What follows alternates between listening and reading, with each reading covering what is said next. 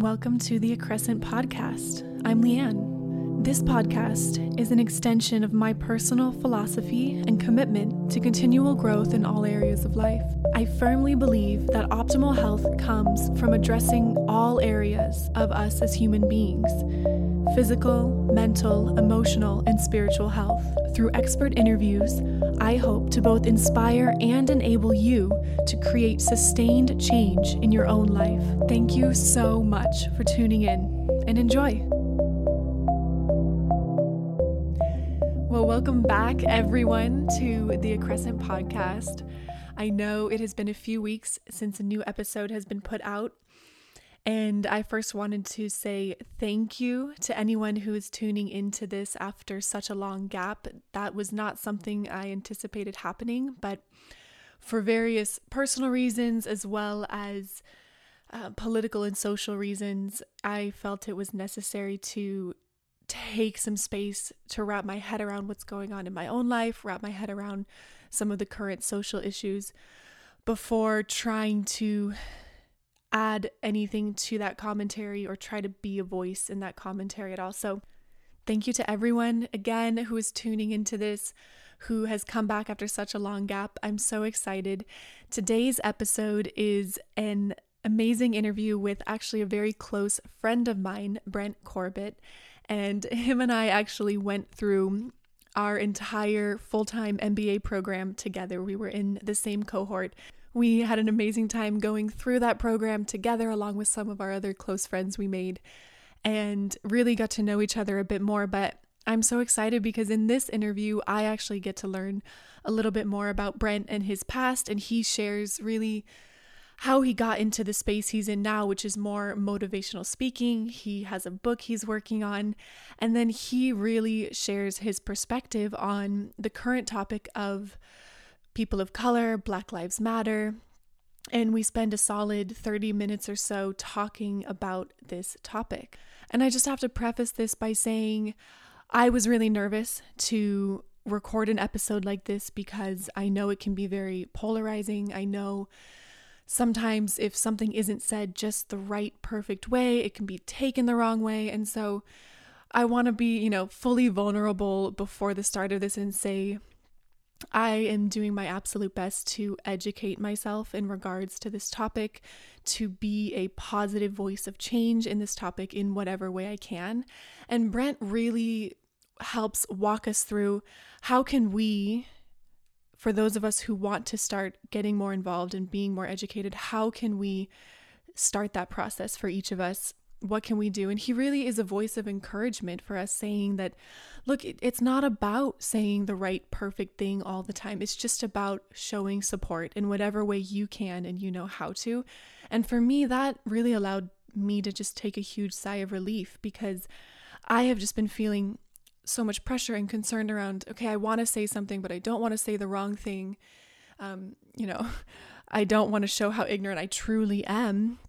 And so, he again kind of gives us permission and freedom to just speak and share and join the movement in whatever way feels right for us.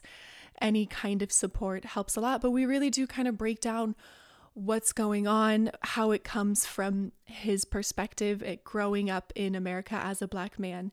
And I think it was just a very raw, vulnerable, expansive interview that for me was really helpful. It felt very healing and encouraging to be able to have that conversation. And I really hope it is the same for all of you. So, with that, please enjoy this interview with my good friend, Brent Corbett.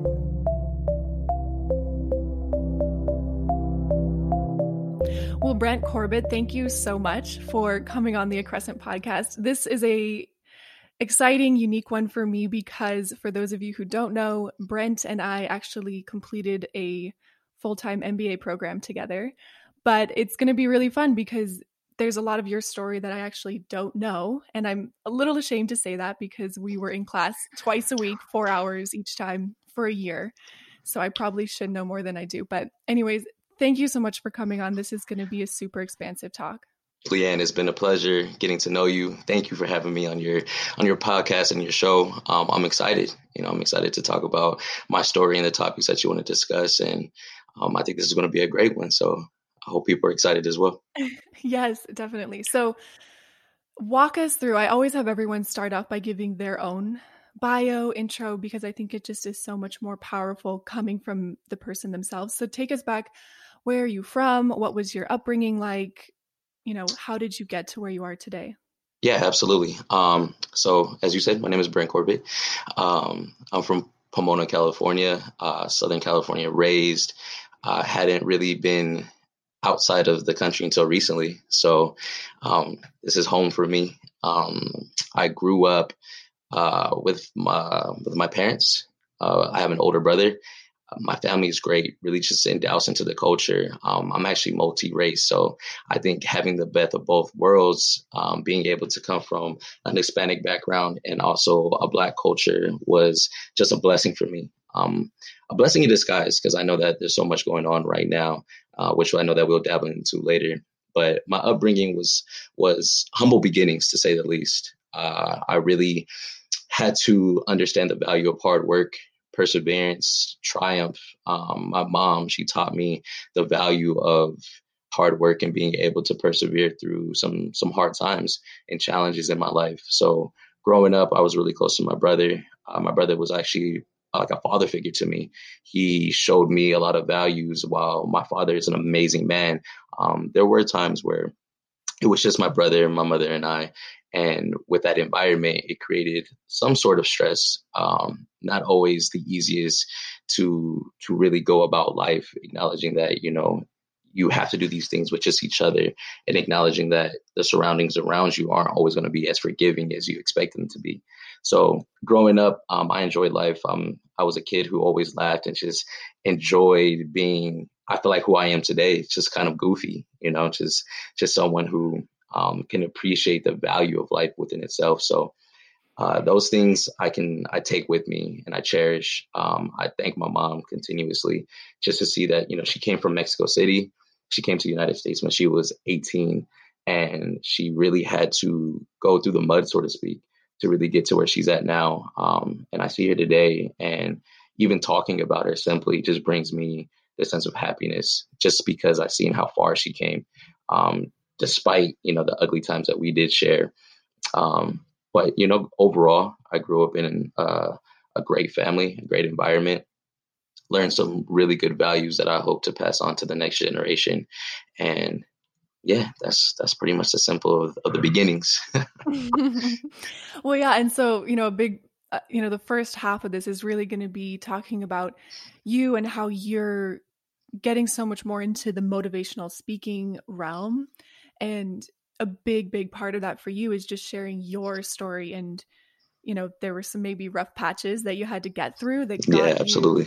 to where you are today. And what i'm really interested in hearing about is and you don't have to get super specific but what were some of the the hardest things you had to go through? And then what were some of the biggest wake up calls or positive influence or things that really shook you off that negative path and got you to where you are today so i believe a part of my character and my personality was really just being so immersed into friendships, right? You know, wanting to really um, be in, in, involved with everybody, and I was so friendly, and so I I felt like that led me into as my young adulthood growing up. I made some poor decisions, you know, really just running with the wrong crowd, so to speak. Um, I had a lot of good friends, but not always doing the best activities. Um, you know, which landed me into some trouble. Um, I had been in trouble, um, which is not my most proud moments, but I think those are the exact moments that molded me into the man that I am right now. And I never take those moments for granted. Um, there's nothing in particular that I would say that really pushed me into where I am right now, except for the moments of being able to kind of grab everything that I've learned as a child, along with the mistakes, and being able to kind of put into this melting pot and show how I could grow from that. Um, wanting to be a certain person that I always knew I had the potential to be, but not necessarily meeting that potential based off of making excuses, based off of letting my environment dictate who I was. Um, and then when I got to a certain point in my life, I really started to get into a position where I started to to be more spiritual, more religious. I, I felt God played a, a huge role in my life in regards to the visions that I started to create, wanting to to motivate myself and become better. And as I became more immersed into that, I feel like that was a transition for me to be able to grow and create a vision to what I consider today is what's your royalty. Um, this whole topic of what's your royalty really kind of stems from this certain generation where I believe that we are so involved in our environment, our community, thinking that we have to live a certain way based off of what is on our popular feed in our social medias. And I feel like we create a sense of depression, a sense of not understanding an identity. And because of that, a lot of people are confused, I believe. So when I when I when I coined this phrase, what's your royalty, I really stem from this this topic of being able to not only associate yourself with what you're doing now, but creating a vision not based on what others want you to be, but rather so what you want to be. You know, walking in, when I say this term, walking in your royalty, it really just means walking in your identity, walking in the faith that you have to create a vision for yourself.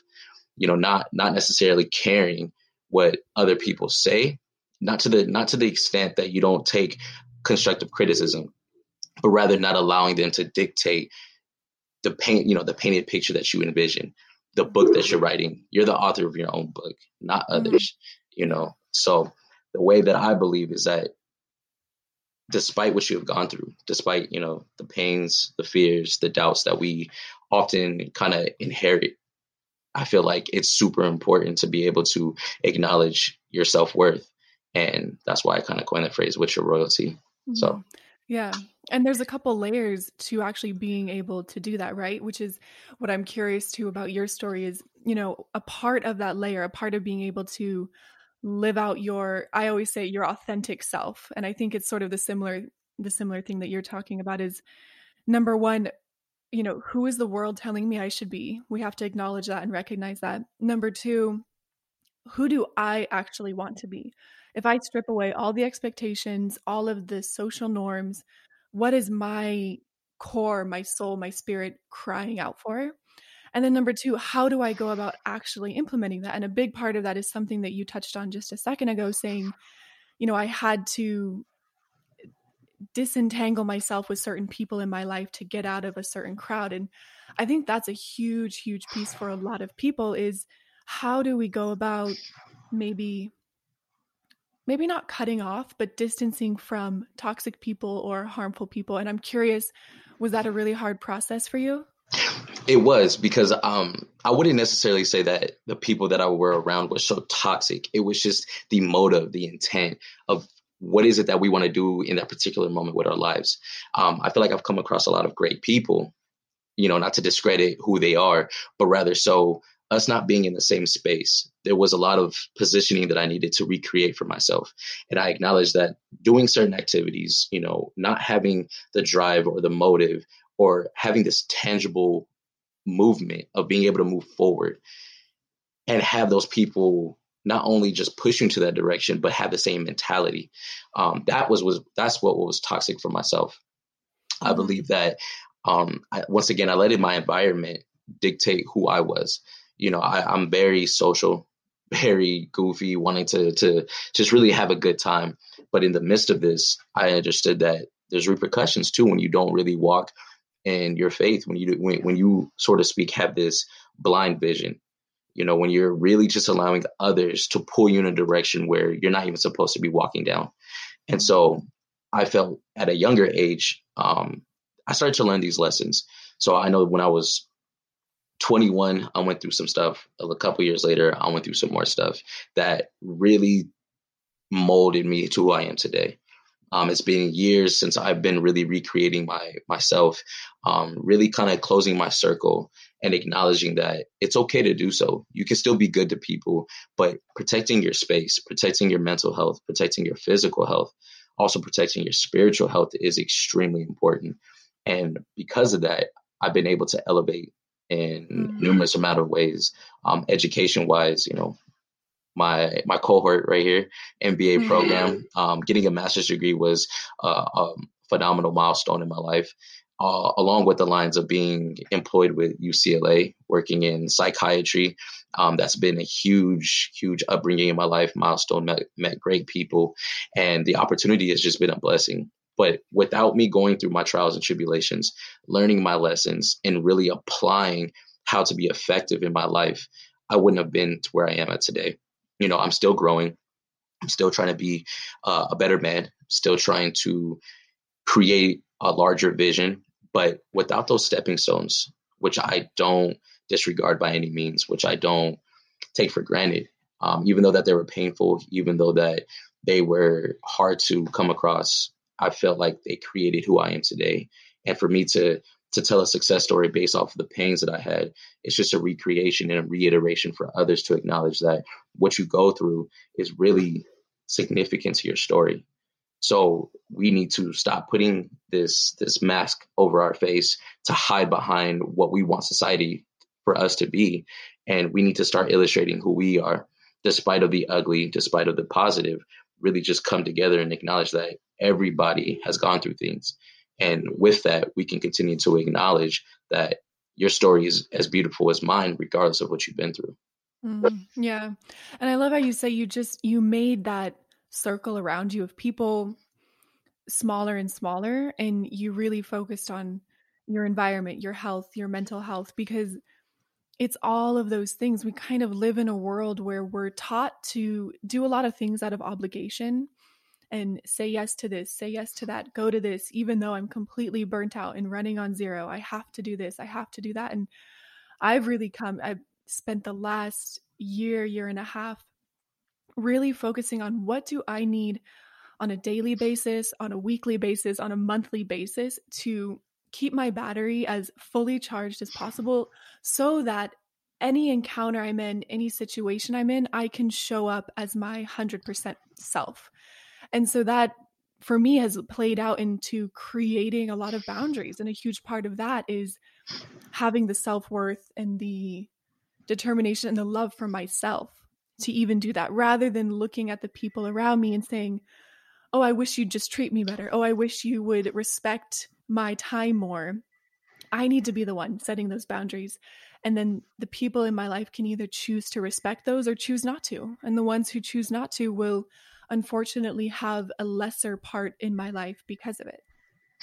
Absolutely. Um, just to touch on to that, uh, I tr- that was exactly how I felt in regards to being able to close your circle because those who are meant to be in your life will be, and it's not to disregard those who aren't. There's a lot of people that will come into your life in and out, but there's a lot of people who don't have the best benefit, don't have the best affirmation for you who won't create the sense of space that you need to be in because a lot of people carry toxic traits and it's not because that they're trying to do it on purpose but it's because that's maybe what they've taught past relationships friendships whatever life has kind of thrown their way they carry it on to other people so that's why I tell others it's extremely important to be able to protect your space, not necessarily being rude or not necessarily trying to push others away because networking is so important. Doing life with people is so important.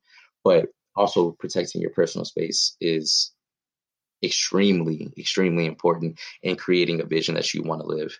And I always tell people time is the most essential thing that you can ever offer anybody. Um, anything that I give you that's tangible, physical, you could technically take that back.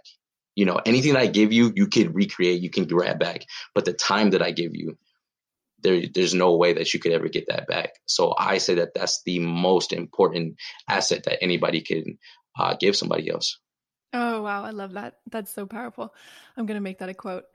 But, but yeah, it's not to say I don't think either of us are over here saying, you know, look, if you if you don't add value to my life or you're struggling with your own issues, you just can't be a part of my life. Not at all.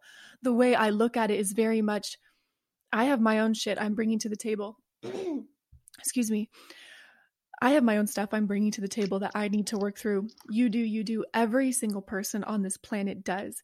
What's important to me is that the people in my life are all actively trying to better themselves in one way or another. And because what I think what happens with so many of us is we have those people in our lives who they're sort of the constant complainer. They're always saying something negative, and you'll maybe give them your two cents. You say, "Hey, maybe try this." But nothing ever changes. They're just looking to vent. They're not actually looking to create change. And those are the people who, in my opinion, and for me personally, I don't create a lot of space and time for because you're asking me to give you my time, give you my input with absolutely no intent of using it for anything other than to use me as a sounding board. And I don't think that's a positive use of my time for either party in that case. Absolutely. Definitely agree. Like you said before, you really touched on it. It's not about not allowing people into your life who need help. You know, we're here to help others in the midst of them helping us. We learn from each other. Um, essentially, that's what doing life is about. But once again, if they're not bringing a sense of value, and that value doesn't have to be matched with yours, it just has to be on the same page where we think alike. At least we're motivated to to do something with ourselves. Um, those are essentially what I look for, at least in friendships or meeting new people. It's never never along the lines of you know you have this, I don't want it. That's that's that's never the motive uh, for me, I love doing life with people. I love interacting with others and creating a vision with people. I think that's not only one of the more spiritual, but one of the more human like characteristics that we need to embody is being able to do life with each other and not be afraid to do life with one another. So mm-hmm. definitely agree. Yeah. And where, so tell us where you are wanting to take this, take your message. How are you hoping to share that with the world? What are you wanting that to turn into? So I, have had this this topic of conversation with multiple people. Um, it's been exciting the last few months when I really tried to create this vision and make it so real. I feel like it was like a baby, right? You you you have you give birth to this baby, and then you nourish it, and it grows. And subtly, I start to see this growth of people really giving me this positive affirmation to to continue to speak um, motivation to people's lives and continue to express who I am as an individual has been an amazing journey in such a short amount of time. But in regard to what I wanted to see it become, um, I put that in God's hands essentially. I felt like the one thing I used to do often was worry. You know, I created a, I, I create something that I want to happen. I envision it. I want it to come to fruition. Yet I don't acknowledge that some things just don't happen that way. So if that didn't come to fruition, if certain things weren't meant to happen, then the one thing I realized was maybe that's because it wasn't in God's plan as well. And I know everybody has different spiritualities, which I'm very sensitive to. I, I approach everybody with the same light and love. But the one thing that I realized for myself was that God played a huge part of my life and being able to trust Him in regards to what is it that I do, education wise, uh, career wise, for my aspirations, the way that I think, he kind of helped mold me into the person that I am today in my belief. So, uh, in regards to where I want this vision to go, wherever God takes me, along with how much happiness it brings me, if that means I touch one person or if I touch a million lives, uh, I'm gonna be happy in the midst of doing anything that that comes along with motivating others. Hmm. And I don't know if I'm allowed to say this, but you are working on a book. Yes. Right? So yeah. So um, it's been interesting. I, have been going back and forth tug of war with wanting to create a book um, called "What's Your Royalty." Um, book uh, in regards to me wanting to release it, I would say probably in the, in the, next year, year and a half. What I'm doing right now on Instagram is I'm creating short snippets of each chapter um, each chapter creating one word that solidifies that one chapter and going over my personal experience along with quotes, biblical quotes, uh, motivational quotes, and just stories that align with how to identify with that specific chapter. So, for example, chapter one I already put on Instagram was titled Identity. Um, the next chapter, purpose, such and so forth, for about 10 chapters. Um, it's in the works right now, creating a, a, a, vision for it and just trying to let it see if it manifests into what I what I believe it can be. Yeah, well, I'm so excited for that. That's going to be super neat. And I know it's going to be so just raw and vulnerable and really, really impactful for a lot of people. Absolutely. That's the goal. The one thing I had to learn was transparency and vulnerability will lead you to a place of succession. Um, and it doesn't have to be success money wise, really just a place of happiness and being in a place of growth. When I learned how to be vulnerable with myself, when I learned how to be transparent with others, um, I really became the person who I'm stepping into right now. So Mm. Oh, I love that. So, on that note, we will shift into a very vulnerable topic and one that, admittedly, and I told you this even before the interview, I'm hesitant, I'm nervous to dive into because, truthfully, I'm coming from a place where, in regards to racism, Black Lives Matter, people of color, it's not a narrative that I have actively taken a part in, which is something that I'm working to change. And this podcast is a part of that. And so, with that said, I was very nervous coming into this of, I don't want to say the wrong thing. I want to be helpful. I want to be impactful, but I don't really know how. And so I want to turn to people like you to really help tell me how I can help, tell me how I can research on my own because I I don't want it to sound like oh well you need to tell me what to do. No but i know that there's a lot been going on where uh, you know white people try to get involved and do something and it actually ends up being much more harmful than positive. And so i'm hoping this conversation can be one that really sheds light on some things that maybe are a little misunderstood for the population in general and then also just makes people feel more comfortable that if they are looking to join in this narrative, how they can do that in a way that is really going to make an impact. So, I don't know, where do we even begin? You might need to guide me a little bit on this. Where do we begin? What has your experience been with this? What has the last few weeks been like for you? So, as uh, you know, we've all been going through what's happening in our environment today. Um, and what's been happening, quite frankly, for the last 400 years plus. Um, as a as a black man walking in in my community, I really had a hard time with more social media, if anything else.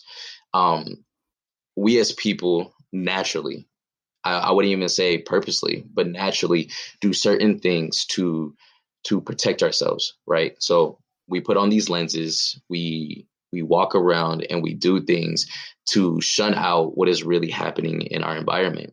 And we do this because it's a very protective mechanism. It, it, it's just a reoccurrence of what's happening over and over and over. And I can even be at fault for this because the last few years of my life, stepping into a place of enlightenment, I would say, stepping into a place of growth, I haven't even even touched upon this subject as much as I feel like I should have. But in the last couple weeks, I would say that this this topic has been very sensitive. It's been um, hard to it's been it's a it's a hard pill to swallow, so to speak, because you start to see the true violence.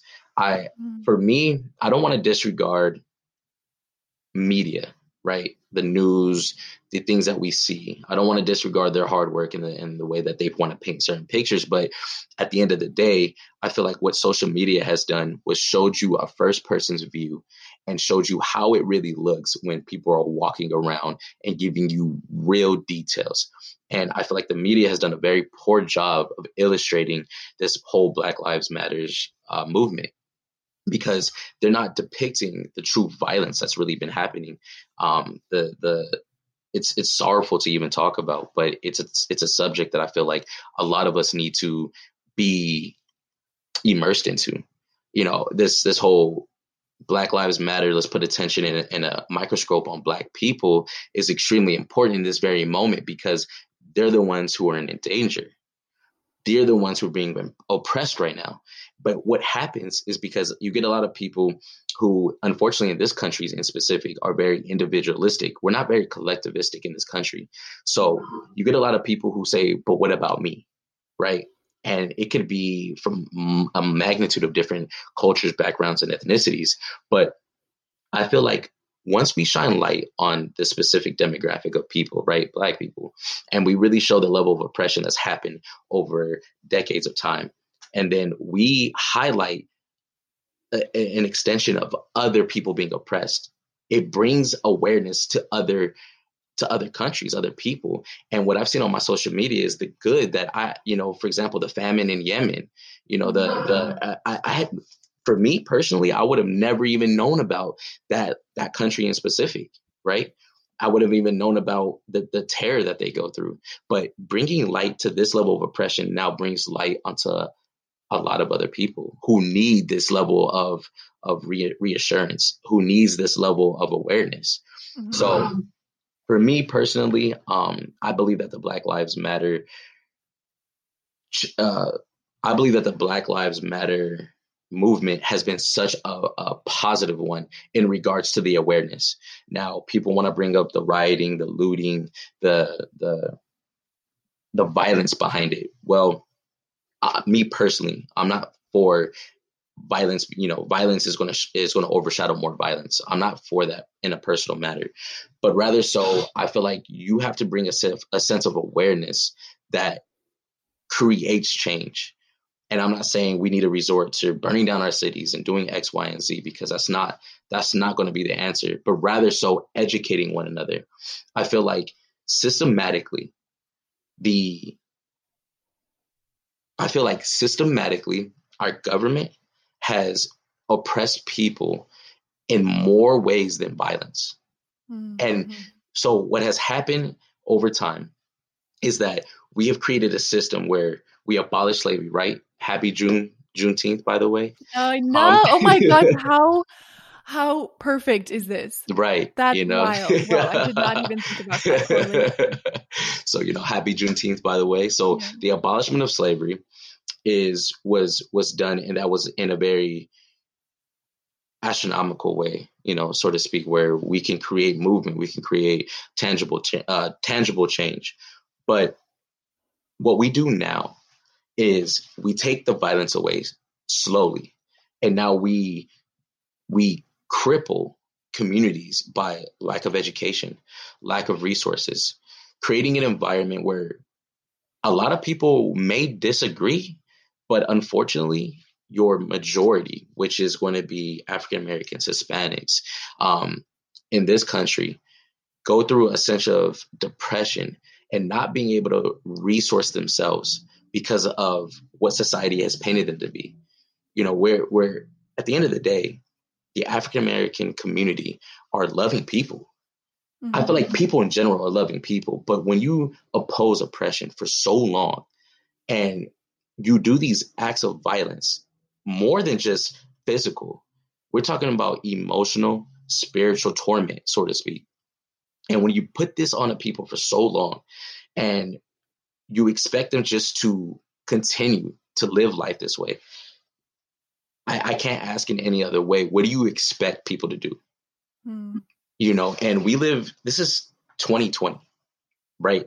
We we would expect that that times have changed. That we as people could be we we as people could do better, become better, and just enhance ourselves collective collectivistically and do things that will benefit the society as a whole. But we have too many selfish, endeavored people. We have a lot of people who are privileged. And once again, the whole Black Lives Matter, you get people who are offended by that phrase, right? They're they're extremely offended and it baffles me because once again, I know we've talked about this before, but it was that whole analogy of of one house on the block is on fire and the rest of the houses aren't. And you have a fire truck that only comes to rescue to the, comes to the rescue of that one house, why would all the other houses be offended? Why would all the other people in those homes be offended? That's the exact same point to why I don't understand why people get offended to this whole phrase Black Lives Matter. I could see if we said only Black Lives Matter, mm-hmm. then I can understand that. But at the end of the day, all we're trying to do is create a sense of awareness to let mm-hmm. you to let others know that our lives are just as important as the next. And I feel what happens with people who are privileged, they are more fearful of change because they have more to lose. And mm-hmm. even though it's not spoken, it will never be spoken. It will never be one of those things where you're going to, well, I'm going to say most of the time, you won't hear most people say, you know, this is my privilege and I don't want to be stripped away because mm-hmm. it's, it, it sounds selfish. But at the end of the day, if you've been taught since you were younger, if you've been taught since your youth to live a certain way and that the law is shaped to benefit you and jobs are going to benefit you and society will look at you in a different limelight. And then all of a sudden you grow older and now people are saying, well, no, let's make it equal. Subconsciously, you don't want that hmm. because you're taking away what is essential to you, what is your sense of power. And that that to me creates a sense of fear. Yeah. And there's so many pieces here that I want to make sure we touch on because even just for me, how much I have been trying to learn and pay attention to, there's a couple things that I feel are really important to squeeze into this coming from the white perspective, right? Yeah. um, trying to understand your perspective. And so for me, like for example, the the burning house on fire, that was an analogy that really resonated with me, right? No one is saying all lives don't matter. No one is saying that. What we're saying is, you know, to relate it back to that house analogy, the black community, their house is on fire right now.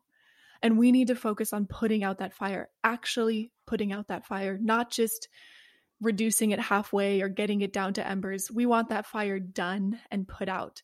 And unfortunately, I think we're we live in a very black and white world where if you agree with one thing, you almost automatically have to disagree or hate something else. And that's something that I've been really trying to reiterate to people is look, I can be completely on board with the Black Lives Matter movement, but that doesn't mean that I I think police lives don't matter or right. medical lives don't matter or white lives don't matter. Not at all. But I can say, no, I just see that the black house is on fire right now and I really want to get involved in putting that fire out. My house is good.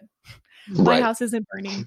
So I'm going to lend my resources to the house that is on fire. So that was one thing that I really wanted to touch on and reiterate. But then also what I'm seeing is there's so many topics within the topic, right? There's the Black Lives Matter movement, and then there's the sort of police brutality movement. But what I have been seeing is like this is so much more than just a, you know, simply police and Black Lives Matter. I'm also learning about how there's a huge inequality in our medical system and the level of care that people of color receive when they're getting treatment in the medical system. And so it's so much bigger than just one thing and it can be overwhelming at first when you dive into it and right now i feel like i'm just in a educational phase. Like i just need to wrap my head around all the areas in society where this inequality is playing out. Right. it's it's work it's the medical system it's the educational system it's our communities. I mean it really is prevalent almost everywhere. And I like the fact that you say that, you know, even though you're coming from a different background, you can really highlight the ideas of wanting to learn and be educated about the matter. And I feel like not only yourself, but even within my own culture, you know, Black lives, I feel like even within us, we have to be educated about the matter because we can't fight oppression with aggression. We actually have to be educated about the matter, understand the root of where everything is happening and learn how to implement filtration within our government system. That's where it's really going to take effect because at the end of the day, mm-hmm. if we continue to burn down our own cities, if we continue to loot our own stores, uh, we're depleting from our own resources. And that's not the purpose of this. We want to raise awareness to create a sense of of you know to create a sense of progress for our people um, you know once again there's been so many levels of oppression that we could talk about and i feel like this a rabbit hole and is how deep do you want to dabble down mm-hmm. and it really can just stem from from I, me personally i feel like it really touches upon the judicial system to be honest the way that our law is written it gives certain privileges that we as normal civilians will, would never dabble into. We, we didn't really be so immersed into a, a book where we're discussing law, right? That's not the normal person's day to day agenda, so to speak. And so I feel like until we learn our, our rights and learn you know the the way that the law is written. And then how do we change that? How do we bring effect to our government officials? How do we become more involved in our communities outside of you know protest? How do we actually implement and infiltrate the government? I feel like that's when change is going to be more relevant. Mm-hmm. yeah yeah i completely agree. So and i'm if i ask a question that's just totally ignorant just call me out right away. Oh yeah no you're okay. But um i'm curious are there are there any things that you see in general when people are trying to get involved in this narrative, mistakes that they're making, things that they're saying that are just uh, hurting the cause? You know what? In regards to hurting the cause, I feel like we have shown more togetherness than I have seen before. So I wouldn't say that there has been this this sense of what what's hurting the cause, except for an increase in, violent acts. I feel like once again, the looting, the rioting, I can understand the frustration and I can understand the pain that comes along with this because I've walked in the same skin color as the next uh, black man, and I can I can relate the sense of fear when you step outside your door and they not acknowledging, you know, or acknowledging, excuse me, if everything will be okay on just a simple day to work or on a mm-hmm. simple day to going to school or meeting up with friends and social gatherings. So I understand that the, there's this level of pain and hurt, right? But I said, I would say that the biggest mistake has been allowing media to show you this this side of rioting and looting as being the main factor of what's happening because there are so many peaceful protests. And i feel like the level of education and the the ability to think as a free thinker is super important in this matter because i cannot glue my eyes to my television and expect the media to show me everything that's happening because at the end of the day they have their own agenda as well. So what i need to do as as my own man as my own person I have to become more educated about the matter. I have to understand deeply what is going on. I need to understand what is happening in the behind the scenes opposed to what's in the forefront. Because what's in the forefront is a distraction to what's happening in the back. And once you become educated, once you become aware, and once you become solidified in your beliefs, as well as acknowledging, you know what, I, I know that you know what there's a lot going on in the forefront, but I need to become, you know, submerged into what's truly happening. Then you become I don't want to say awake, but you become so to speak like you know you become awake, you become more aware, and you understand that there's so much more than this forefront oppression. There's mm-hmm. a lot of mm-hmm. layers to this cake, right? And we have to be willing to go down deeper and deeper and deeper to the root of the cause. And I would say that if there was any mistakes to truly be made, it would be both focusing strictly on media and thinking that other races are our enemy. They are not. I would say this proudly. You know, I have a best friend who is white. I have friends of multi different races, and there's beauty within people. We have to understand that it's that that my neighbor is not my enemy. Rather, so I have to look at my government. I have to look at the judicial system. I have to see how that's been written. And I have to take an approach to where how can I help this be fixed? And to not take it upon yourself to beat yourself up because you feel like you're not doing enough. Every mm-hmm. little thing you do is significant, whether that's signing you know signing protest papers or if that's you know trying to call uh, trying to you know voice your opinion by by stepping on your social media or if that's walking in a protest or if that's telling you know your parents of maybe a different generation that this isn't right whatever you're doing it does matter. Just allow it to to to sit on your heart and speak what you feel. That's what i feel like is important. Hmm. i love that and it's I feel like it gives permission in a way because, as I said before, before I even said anything or spoke out about any of this on social media with friends and family, I had so much fear of saying the wrong thing, of being polarizing, of being offensive, of being ignorant, that it kept me silent. And what you're saying and what I've heard reiterated across many different channels is look, support is support, and it's not always going to be perfect. You might say the wrong thing, and it's not about saying the right perfect thing, but it's about saying something, right? Because what really struck a chord with me is look, if you don't say anything, but you say you support this cause internally, but it's never being vocalized, it's as good as not supporting it because your voice isn't being heard, your voice isn't adding to that louder call that change is needed. So for me, that's what really inspired me to finally just say, look, I'm going to put this out there. it's going to be raw. There's going to be mistakes, but I have to make it known to my community, my following, my family, my friends. This is where I stand on this point. And I may not be perfectly educated on it, but this is where I stand and this is where I'm going with it. Um, you know, take it or leave it kind of. So and that's important. You know, we need more people to advocate in that sense. Um, I, I saw this quote that stated that not verbatim, but it, it was saying that in this particular matter, black lives aren't going to be the only ones to make a true change. It's going to have to be actually the opposite race. It's going to have to be a collective a, collective work because now we need to come together and truly show this unionship. You know, we can't continue to divide one divide one another. At the end of the day, we are all meant to do life together, and this level of togetherness is super important to to talk about.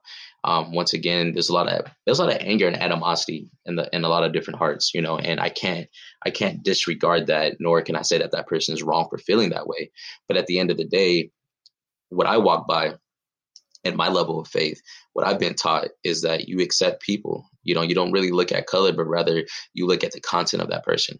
How is that person, you know, how are they orchestrated? How do they walk? You know, their morals, their values, such and so forth. So for me personally, it's easier to touch upon, you know, me being able to to accept certain races because I come from a background of a family that's, you know, diverse.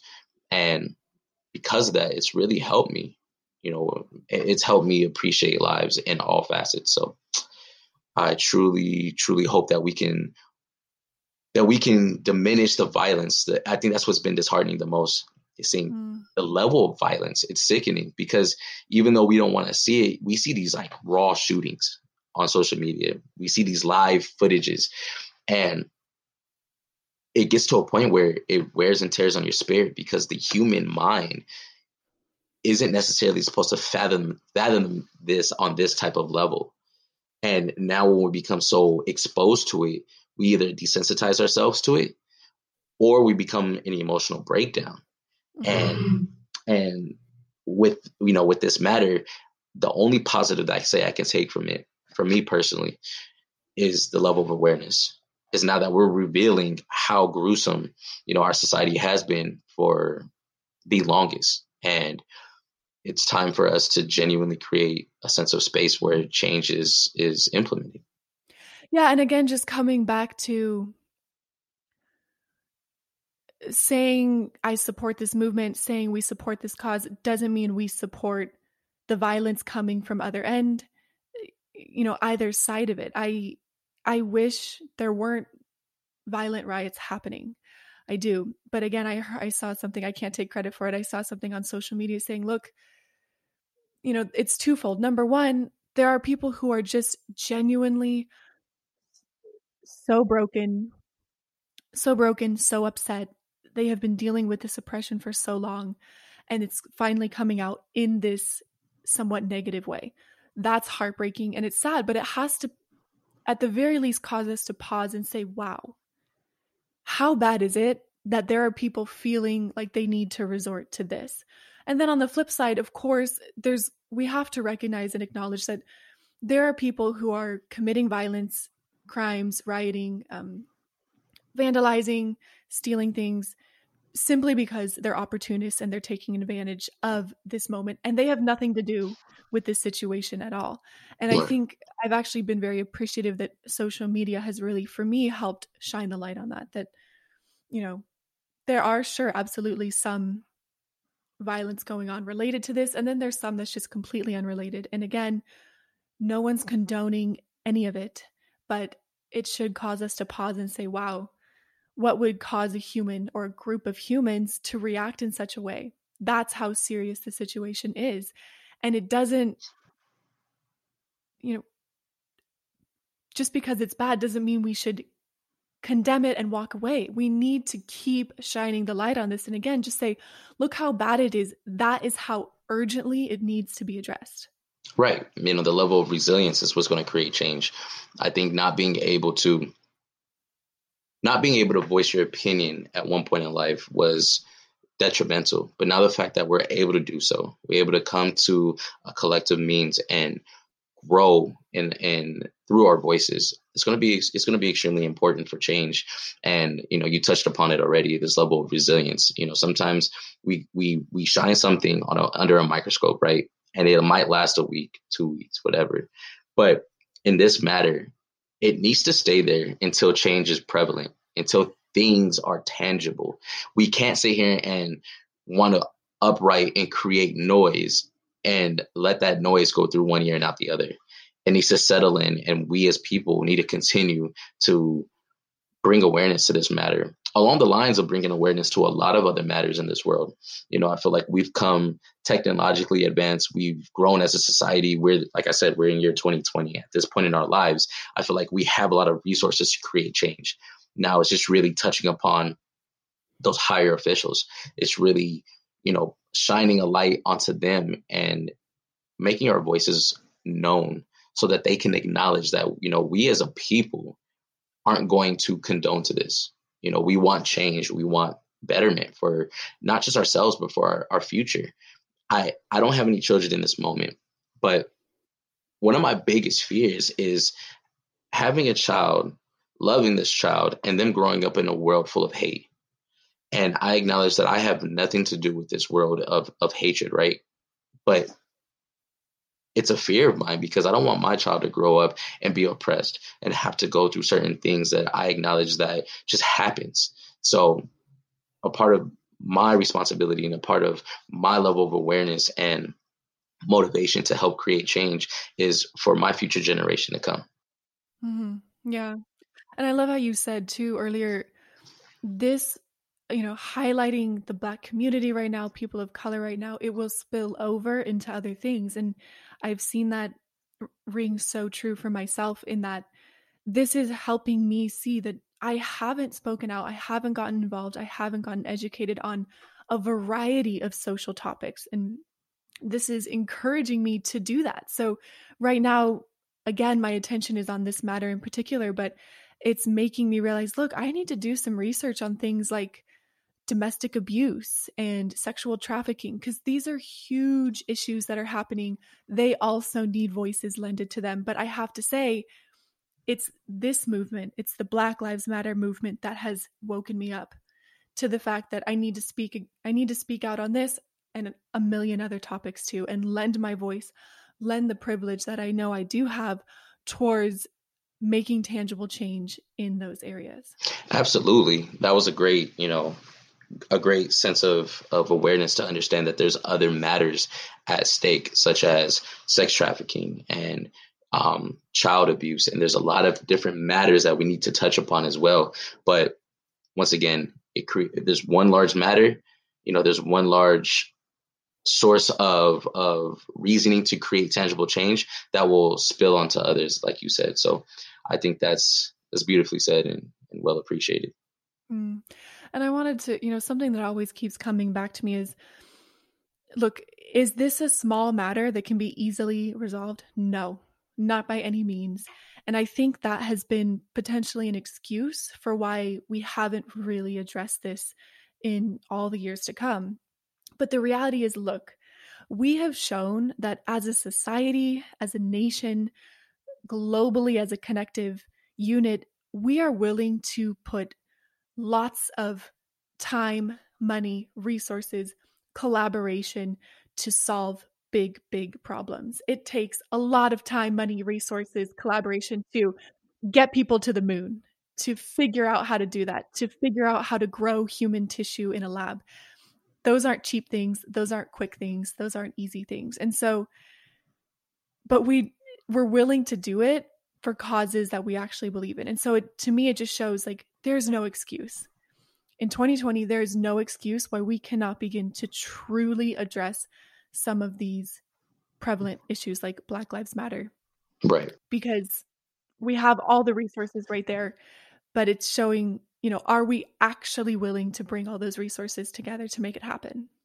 Yeah, no, that's that's that's very true. And once again, I I stem upon the the subject of creating an educational background for ourselves, you know, not being so dependent on another individual to teach us what we need to teach, but rather so us having the initiative to go out and learning these backgrounds.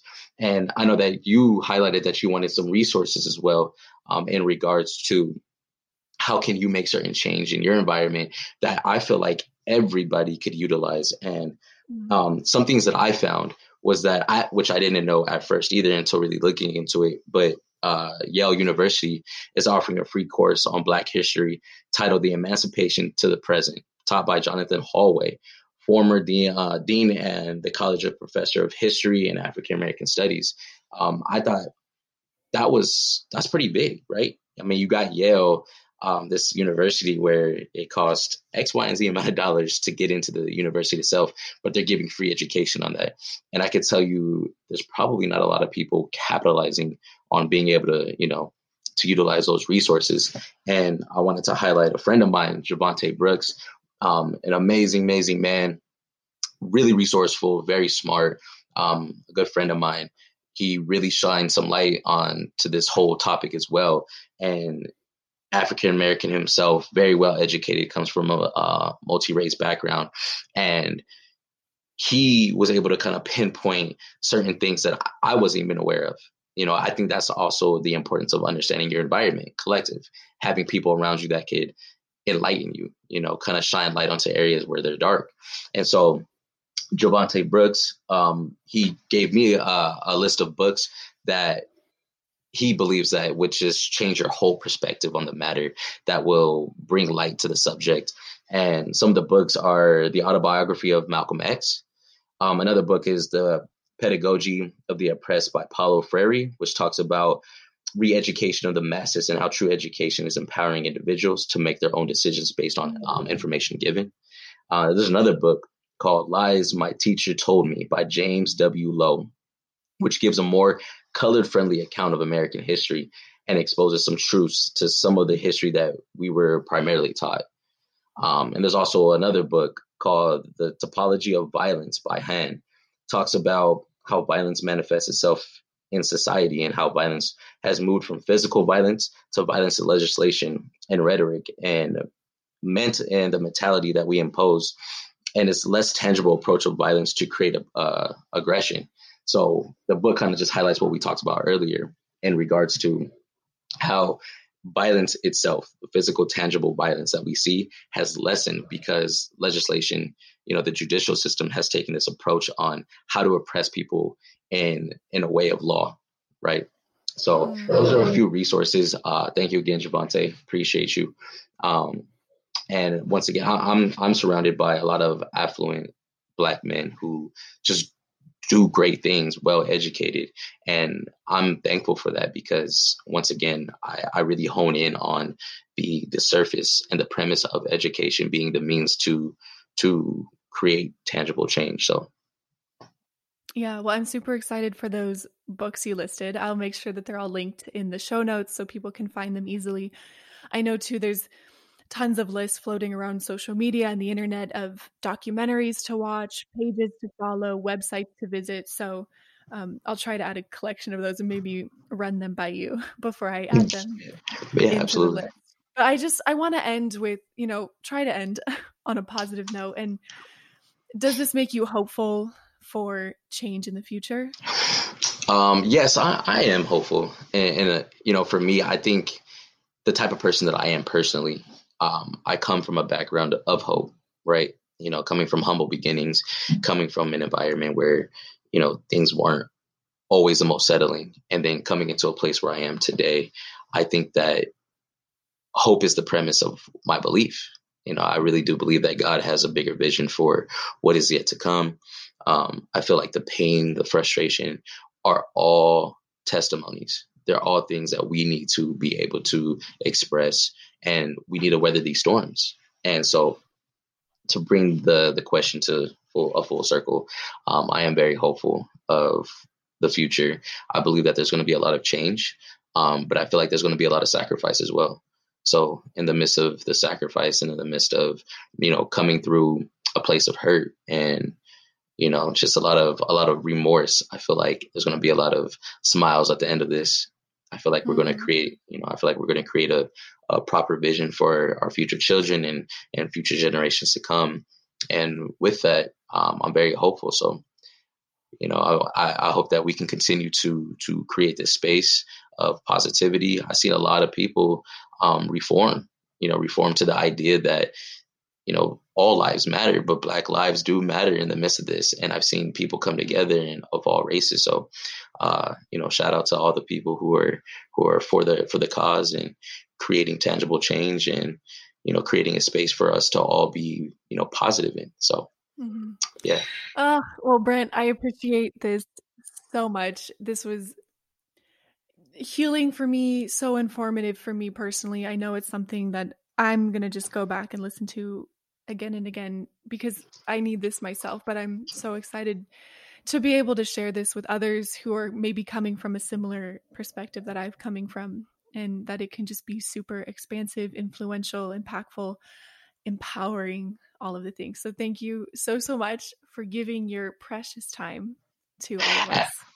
Absolutely, and thank you for having me. This was um, an amazing experience. It was an honor, and uh, just on a on a good note, once again, all you people who are listening, um, remember what's your royalty. Let's go ahead and continue to spread positivity, and uh, let's let's go ahead and see what comes next. I'm excited. Thank you again. I love that. Thank you so much. Well, have an amazing rest of your week until we hang out again. Sounds good. Well, I hope you all loved that interview with Brent.